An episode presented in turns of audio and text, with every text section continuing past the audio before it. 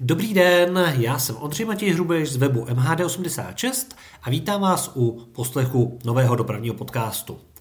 Tuhle epizodu jsem jel natáčet do Brna, kde jsem si povídal s vedoucím oddělení dopravních informací v Dopravním podniku města Brna Janem Havířem o tom, jak dopravní podnik informuje cestující, ať už o běžném provozu nebo o mimořádných událostech, protože to je věc, ve které jsou v Brně na špičce.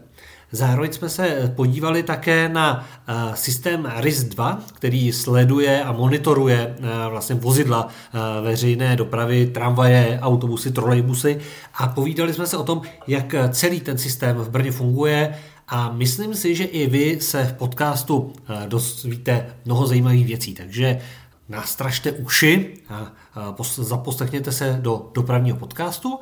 No a ještě bych chtěl poděkovat všem Patreonům dopravního podcastu, kteří jsou předplatiteli a budou mít samozřejmě i tento díl v plné verzi a ostatní vybízím k tomu, aby se Patreony dopravního podcastu staly. V dnešním dopravním podcastu vítám Jana Havíře, vedoucího oddělení dopravních informací v Dopravním podniku města Brna. Dobrý den. Dobrý den. Sedíme u vás na Ústředí nebo Novobranské na pracovišti. Je to vlastně první dopravní podcast z Brna. A já, když se mě řekne Brno a městská hromadná doprava, tak si představím systém I R I S a sledování polohy vozidel M H D, protože to je věc, o které v Praze jsme si ještě donedávna mohli nechat jenom zdát a bylo to sci-fi. Za to sem, když člověk do Brna přijel, tak vy jste takovouhle vymoženost už měli. Jak to tenkrát vzniklo, nebo kdy začal vlastně první ten sledovací systém v Brně fungovat? Je pravda, že Brno bylo tím prvním dopravním podnikem, který zaváděl nějaký řídící informační systém, který umožňoval sledování vozidel. Jeho spuštění se datuje někdy do let dva tisíce, dva tisíce jedna. Já jsem teda v té době v dopravním podniku nepracoval ještě, ale samozřejmě ta potřeba řídícího informačního systému byla vyvolaná tím provozem, tím systémem dopravy jako takovým a do té doby žádný řídící informační systém nebyl. Doprava se řídila v podstatě jenom radiostanici, radiovou sítí s tím, že v určitých bodech ve městě byli dispečeři přímo v terénu nebo v nějakých dohledových pracovištích, kteří kontrolovali průjezdy vozidel, ale právě s tou frekvencí těch spojů a s tou intenzitou té dopravy už to nestačilo. Takže došlo k tomu, že se zavedl první řídící informační systém. To je ten zorný, ten I R I S, jestli správně říkám. Uh, R I S. To znamená... Jak, když to řídící je, informační jo, systém R I S. A vlastně v tom, byl zajímavý i v tom, že už tenkrát uh, velmi brzy byly i veřejně vlastně ty data z toho I R I S u na internetu. To znamená pro různé fanoušky dopravy, že si mohli, mohli se podívat i na to, kde, jaká tramvaj jede a bylo to vlastně na bázi i open dat potom. Je, je to pravda? Uh, nebyla to tak úplně open data, ale nad řídícím informačním systémem potom existovala aplikace, která se jmenovala I R I S, což byla aplikace, která přebírala data z toho informačního systému a zpřístupňovala je veřejnosti prostřednictvím mobilní aplikace nebo případně prostřednictvím nějakého webového rozhraní. A tu aplikaci tvořila nějaká skupina, řekněme, nadšenců, kteří o to měli zájem a chtěli, aby, aby ta data se dostala k veřejnosti, ale bylo to na nějaké vzájemné dohodě mezi tady tou skupinou a dopravním podnikem. Nebylo to úplně partizánské, bylo to ve spolupráci. Byla to spolupráce, ano. Když se ještě podíváme na ten I R I S trochu z odstupu, kdo o tom nikdy třeba neslyšel, jak komunikují vlastně tedy ty vozidla a s kým vlastně komunikují?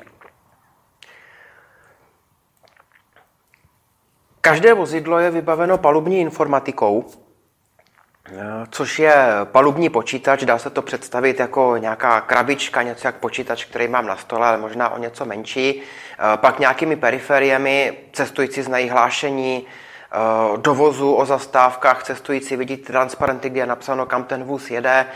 Možná si někdo všimne, že řidič má v kabině L C D displej, kterým ten palubní počítač ovládá.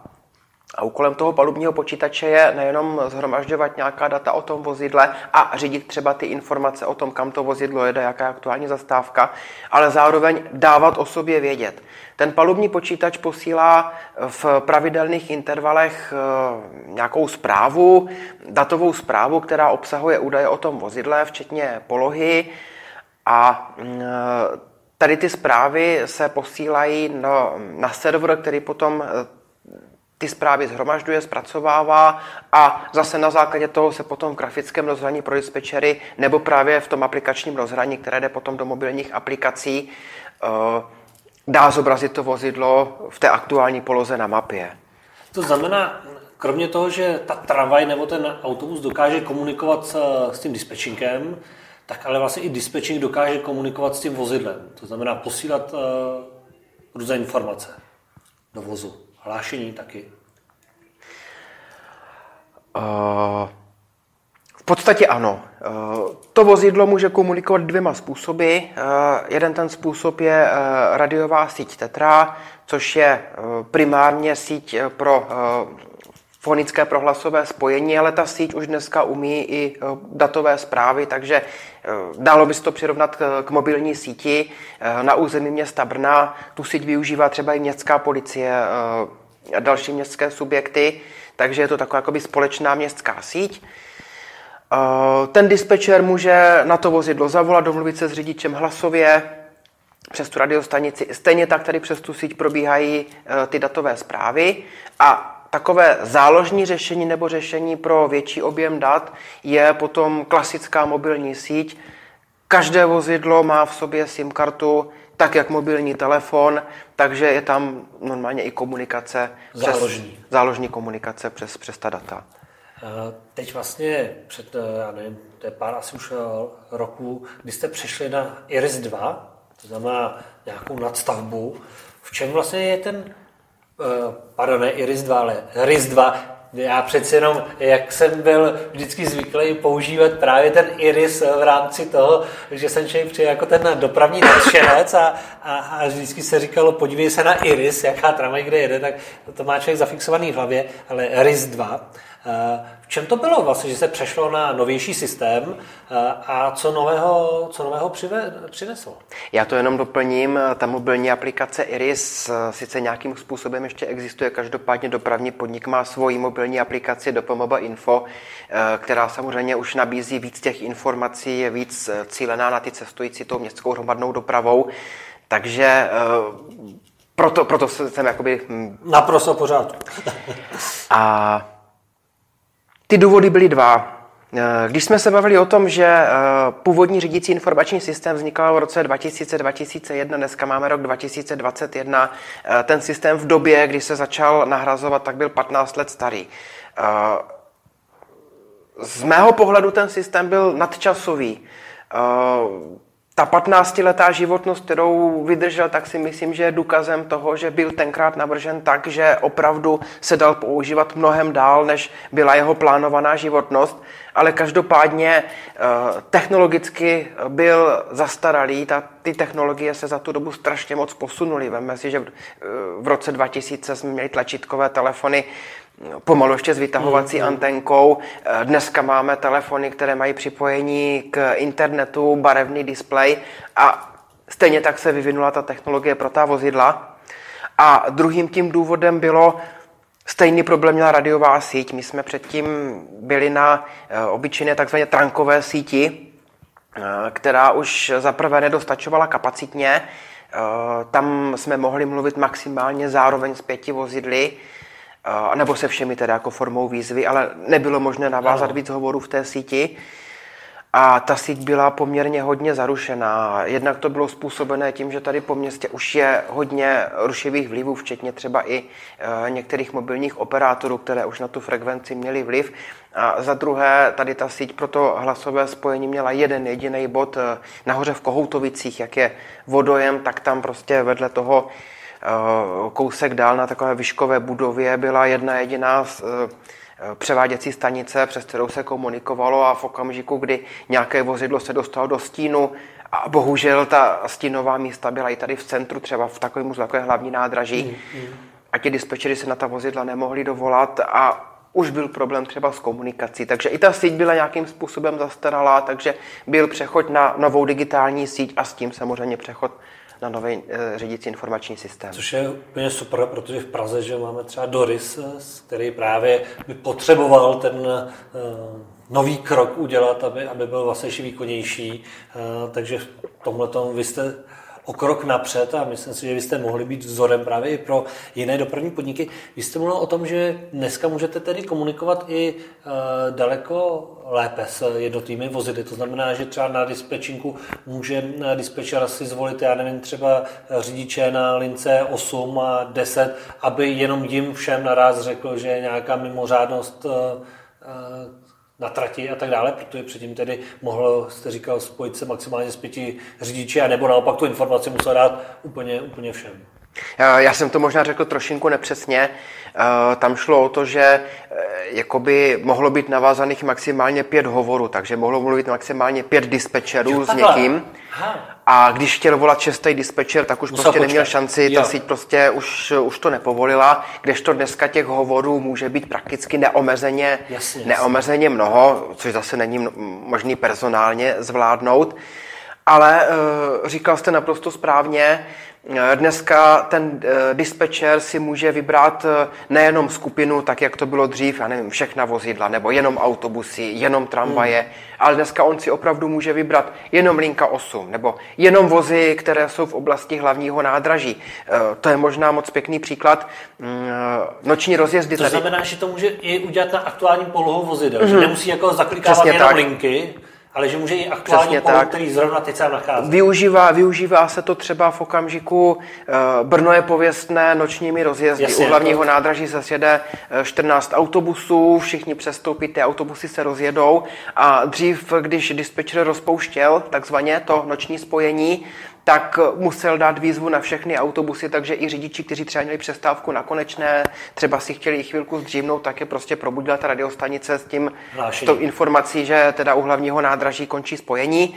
Dneska ten dispečer se podívá k tomu hlavnímu nádraží, vybere si jenom ty vozy, které jsou u hlavního nádraží a komunikuje přímo s nimi a dokonce dneska už se to spojení nerozpouští ani e, tím hlasovým příkazem, ale jenom se na ty vozy pošle textová zpráva, která se všem řidičům objeví Zobrazí, na palubním počítači. Navíc kvůli bezpečnosti, protože ten řidič u toho nádraží třeba stojí, ale jindy jede, nemůže se dívat na obrazovku, e, ten palubní počítač to umí přečíst, takže ten text, co mu tam přijde, jde, tak on se dívá normálně na vozovku, ano. pokračuje v řízení a ten palubák mu přečte Aha. tu informaci, která, kterou mu ten dispečer poslal.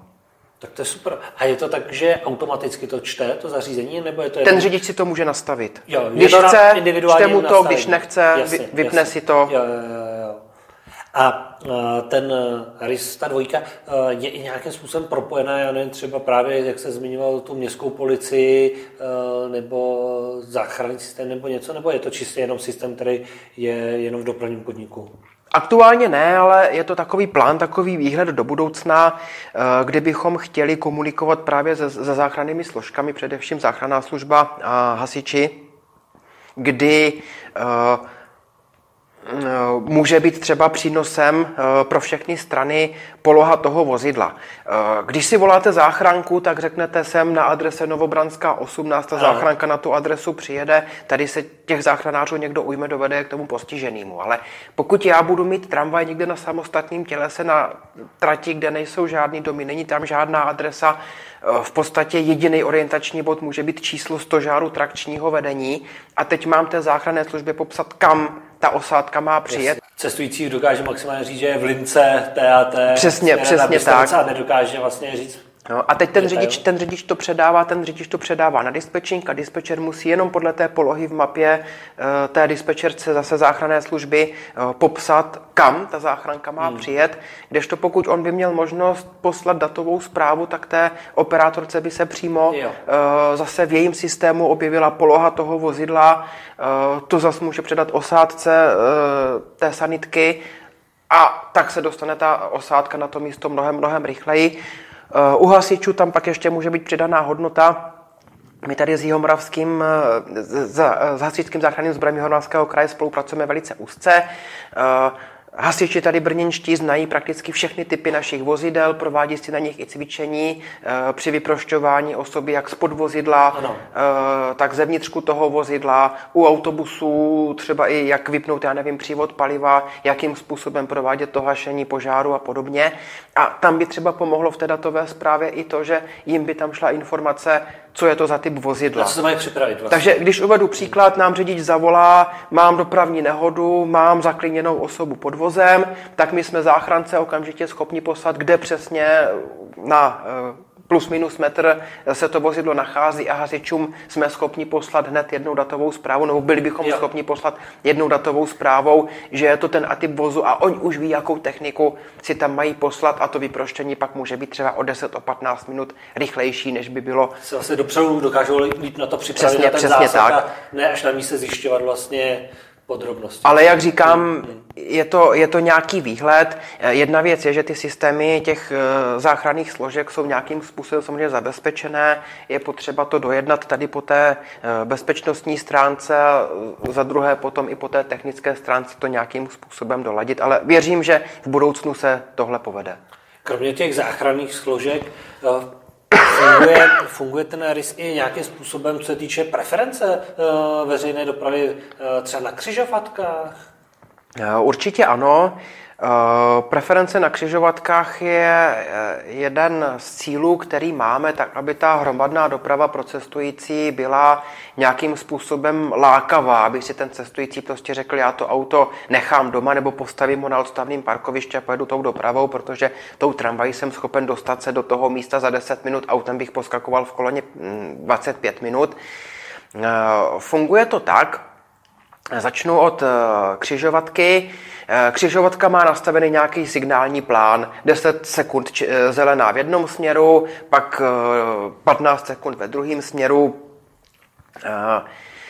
A ten signální plán na té křižovatce řídí takzvaný řadič křižovatky, což je, není nic jiného než počítač, který prostě má nějaký algoritmus a buď to pevně tak, jak je to naprogramováno, anebo dynamicky třeba podle nějakých senzorů, které snímají, kolik ve kterém směru e, přijíždí aut, stojí aut, tak ten signální plán, plán upravuje, tak právě dává e, ta jednotlivá volna. A e, vozy městské hromadné dopravy e, dokážou tady s tím systémem komunikovat. E, Teď aktuálně je ta komunikace taková, že ten vůz opravdu, když je v okruhu e, té křižovatky, tak nějakou zprávou, která jde přímo na ten řadič, na modem, co je v tom ano. řadiči, tak se přihlásí, ten řadič zaznamená, aha, z tohohle směru mě přijíždí tramvaj a podle toho algoritmu, který má nastavený, tak třeba je schopen uh, eh, prodloužit, prodloužit volno, prodloužit volno. Nebo naopak zkrátit volno v kolizním směru. Aby dřív dostal volno. Nebo dokonce se dá třeba i v některých případech tam dát takzvaný meziinterval, že já nevím, třeba v jiném směru svítí ta zelená vyklízecí šipka a v ten okamžik ten směr, ve kterém by jela tramvaj, tak by v podstatě stál jakoby zbytečně, tak on té jo. tramvají dá třeba na pět sekund volno v tom, v tom směru a těch pět sekund tomu vozu pomůže, že prostě projede plynule, aniž by kohokoliv v jiném směru zdržel, ale nemusí když tam ten řidič stát. čtyřicet vteřin volno vlastně dle plánu. Přesně tak a ono je to třeba dvacet třicet sekund a když na každé křižovatce nazbíráme dvacet sekund, mm, tak po mm. pěti, šesti křižovatkách jsou to dvě minuty a ty už v tom jízdním řádu jsou, jsou znát. Třeba na lince, kde je pětiminutový interval, mm. tak je to v podstatě půlka intervalu. A dneska už teda komunikují jak tramvaje, trolejbusy, autobusy takhle s křižovatkama? Oni takhle komunikovali i v tom původním řídícím systému. Akorát samozřejmě i ta technologie těch křižovatek se někam posouvá, takže vyměňují si modemy za modernější, už se komunikuje na jiné frekvenci a celoevropsky se snaží ta doprava nějakým způsobem povýšit. Dneska se skloňuje protokol nebo systém V dva X, což je zkrátka vehicle jako auto tu X jako something, to znamená komunikace jakýhokoliv dopravního prostředku s čímkoliv, hmm. nejenom mezi sebou, ale právě třeba s řadiči křižovatek, s dopravním značením, se záchrannýma složkama a podobně. Dneska už takhle dokážou komunikovat i třeba dražší modely osobních aut. A tahle komunikace potom už neprobíhá napřímo, ale právě každý z těch vozidel komunikuje s nějakým serverem a ten server potom zase vydává pokyny těm jednotlivým e, zařízením, takže v případě té křižovatky to vypadá tak, že e, ta tramvaj pošle informaci normálně přes SIM kartu, přes mobilní síť, e, pošle na server a ten server vidí, aha, ta tramvaj je tady, má takový zpoždění, nebo naopak v té zastav je... je dřív, než je jízdní řád, tak v té zastávce bude patnáct sekund stát, pak pojede... Takže ještě dokáže, že vlastně pak ta preference ještě se reagovat a podle toho, jestli ta tramvaj ještě je předjetá, zpožděná. Přesně tak. A, a za, teď si... zatím to tak není, teď zatím to bere jakoby...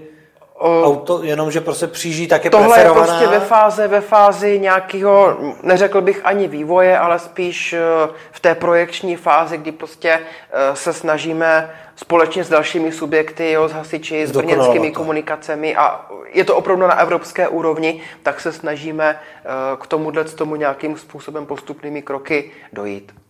A když se sjedou na té křižovatce, Ta, pardon, to znamená, že vlastně do budoucna, když by se vlastně sjeli na té křižovatce M H D z více, z více stran, tak by právě to dokázalo ještě rozlišit to, aby to naopak pustilo například dřív i tu zpoženou tramvaj. To znamená, že by to pustilo uh, ten správný směr. Pak někdy se stává, že se pak třeba ty tramvaje zdržují navzájem, že vlastně křižovatka nepustí vlastně v tom pořadí, v jakém by bylo jakoby nejvhodnější.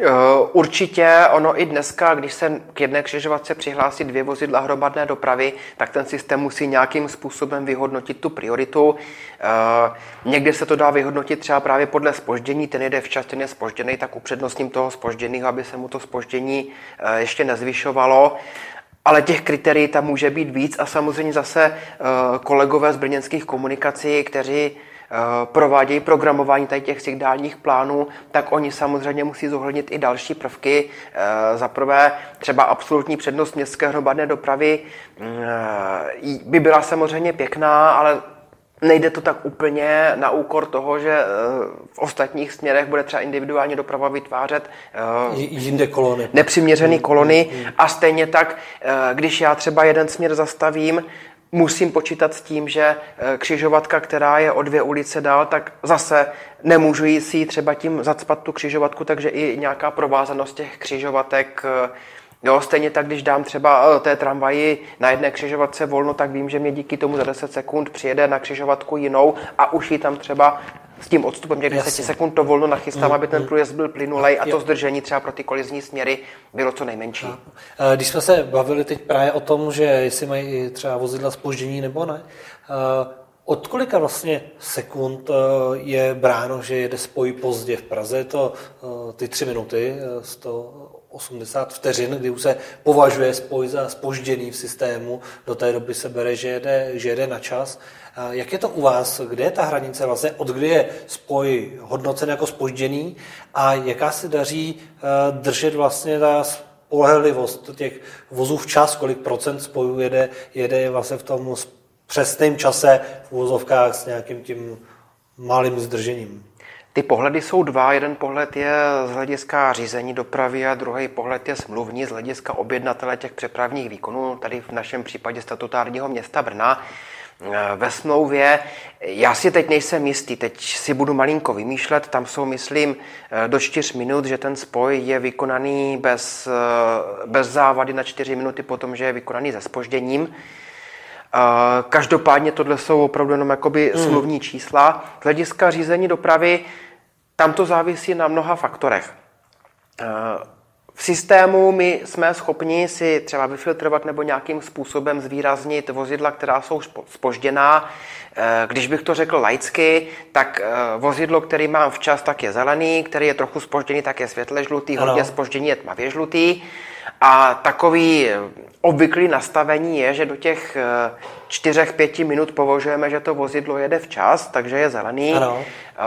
Od pěti do deseti minut světle žlutý, nad deset minut je tmavě žlutý. Ale když budu sledovat dopravu v sobotu odpoledne, kdy je klid, tak vozidlo, který má tři minuty, tak už mě začne znepokojovat. Nemusí to být třeba problém, ale už jako dispečer se na to musím podívat a říct si, co se tam děje. Je to jedno vozidlo, ten řidič se třeba zasekl, protože stál na dvou křižovatkách, nakládal vozíčkáře, prodával jízdenko nebo já nevím co. A nebo je tam nějaký problém, že je tam třeba cizí dopravní nehoda a to Jasně. místo je špatně průjezdný. No ale když se budu dívat v pracovní den třeba na velký městský okruh do míst, kde běžně je desetiminutový zpoždění každý den v tom stejném místě mezi sedmou a osmou hodinou ráno, tak tam prostě si třeba to nastavím jinak a do deseti minut považuji, že to vozidlo mě jede včas, protože je to daný tou intenzitou, tou hustotou dopravy. A až třeba je to na deset minut, tak už se tím zabývám, proč dneska zrovna v, ten, v tento okamžik se ta vozidla tam zpožďují víc než obvykle. Jaký jsou taky největší úskalí v té dopravě tady v Brně, v tom provozu, nebo která úskalí nejčastěji vlastně řeší dispečeři právě třeba v těch pracovních dnech a v těch špičkách, kde dochází k nejvíc kolizím, zdržením nebo i těm dopravním nehodám? Co se, co se týká běžného provozu, tak je asi největší problém, že ta naše vozidla jezdí po komunikacích společně s individuální dopravou.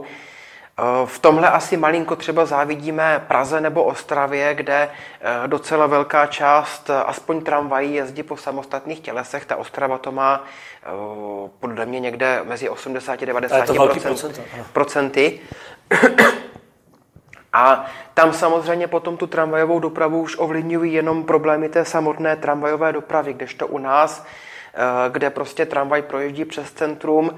V podstatě v některých místech tam není ani předjízdný pruh nebo pruh vedle těch kolejí a ta auta stojí na kolejích a ta tramvaj nemůže nikam pokračovat, takže je zdržená tou individuální dopravou a ztrácí smysl ta hromadná doprava. Stejně tak u silniční dopravy, to znamená u autobusů, u trolejbusů, se snažíme, aby aspoň v těch nejvíc zatížených místech byly samostatné autobusové pruhy. Uvedu příklad třeba ulice Opuštěná, to je u autobusového nádraží Zvonařka. Tam se povedlo udělat buspruh, takže tam stojí ve dvou řadách auta v koloně, čekají prostě postupně, až projedou přes no. tu křižovatku na tu zelenou. A ten autobus je krásně zprava tím pruhem objede, odbaví si svoji zastávku a pak se zařadí na, na tu křižovatku těsně před tou křižovatkou. Takže tam jenom tím buspruhem, který vlastně ani nikomu nic neubral, protože jo, jo, jo. to byla krajnice nebo odstavný pruh, mm, mm. tak ušetří třeba deset minut času, což je strašně moc a strašně moc to pomáhá té dopravě. Když jste nakousnul tu aplikaci, kterou máte, D P M Binfo, v té aplikaci se cestující dozvědí, kromě uzavírek, že jo, výluky a tak dále, i o těch mimořádných událostech nebo právě o tom zpoždění aktuálním, jak to funguje v té aplikaci? Určitě je to cílem té aplikace, stejně tak, když jsou informační panely na zastávkách, tak to, že zobrazujou, že mě pojede tramvaj za pět minut a další pojede za deset minut, já to vnímám jako přidanou hodnotu. Ten cíl tady těch zařízení je právě informovat o těch mimořádných událostech a hlavně o tom, co ten cestující může udělat, aby se i přes tu mimořádnou událost dostal do cíle svojí cesty. Takže pokud já budu stát někde na zastávce na samostatném tramvajovém tělese a teď mě už deset minut nejede tramvaj, tak já nevím, co se děje. Ale mám tam informační panel, podívám se, je tam jo, dopravní nehoda, zdržení deset minut. Tak si řeknu, dobře, tak ještě deset minut počkám, něco přijede. A nebo je tam informace, dopravní nehoda, přejděte si na zastávku náhradní dopravy. To znamená, že kromě toho, že tam vidím v normálním režimu právě ty minuty do příjezdu, mm-hmm. respektive odjezdu z pojezdu zastávky, tak tam dispečeři i aktivně dávají informace, když se stane něco mimořádného. Přesně tak. Přesně, přesně tak to je. A uh, druhou úrovní je právě ta mobilní aplikace, to, že v ní najdu uh, schéma výluky, která bude o víkendu, to, že tam najdu kontakt na předprodej, uh, můžu si tam stáhnout Q R kód, šalinkarty, uh, můžu se podívat třeba na nějaké aktuality, novinky z dopravního podniku. Jasně, to je takovej ten základ. V podstatě, kdyby ta aplikace to neměla, tak uh, bych se asi za ní trochu styděl. Ale ten fokus té aplikace, to kam míří, tak je informovat ty cestující o tom aktuálním provozu a pokud se něco děje, tak aby oni věděli, že se něco děje a mohli se tomu nějakým způsobem přizpůsobit. Informační panely na zastávkách, je to jakási nákladná záležitost a nedá se jimi osadit všechny zastávky.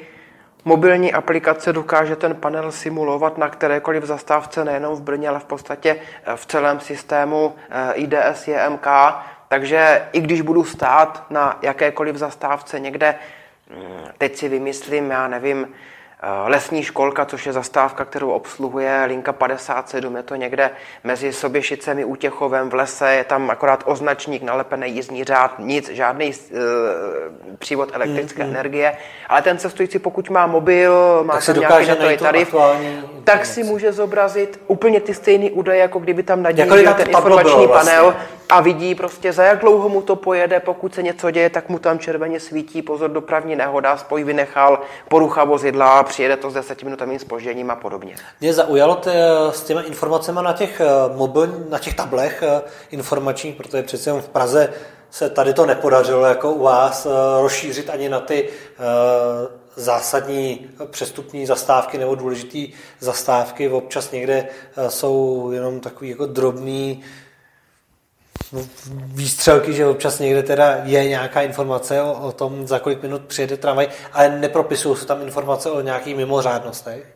To znamená, tady, když to takhle používáte a vlastně propisuje se tak do té mobilní aplikace, tak přímo na tu zastávku, kde, kde ten totem je, jak se vyhodnocuje ta mimořádnost, od kdy už o ní vlastně informují? Mají daný dispečeři něco, že když mám předpoklad, já nevím, že už to udělá zpoždění deset, dvacet minut, tak už o tom píšu, když je to něco, co ještě by se mohlo povést, rychle dorovnat, tak, tak to nepíšu. Nebo kde, kde je vlastně ta hranice? Já ještě než na tu otázku odpovím, tak mě napadlo, že bych měl doplnit jednu věc. Uh... My možná jsme ten systém dokázali takhle posunout i díky tomu, že velice úzce spolupracujeme s koordinátorem integrovaného dopravního systému s společností Kordis J M K, která v tomhle tom informování cestujících má ty cíle stejné.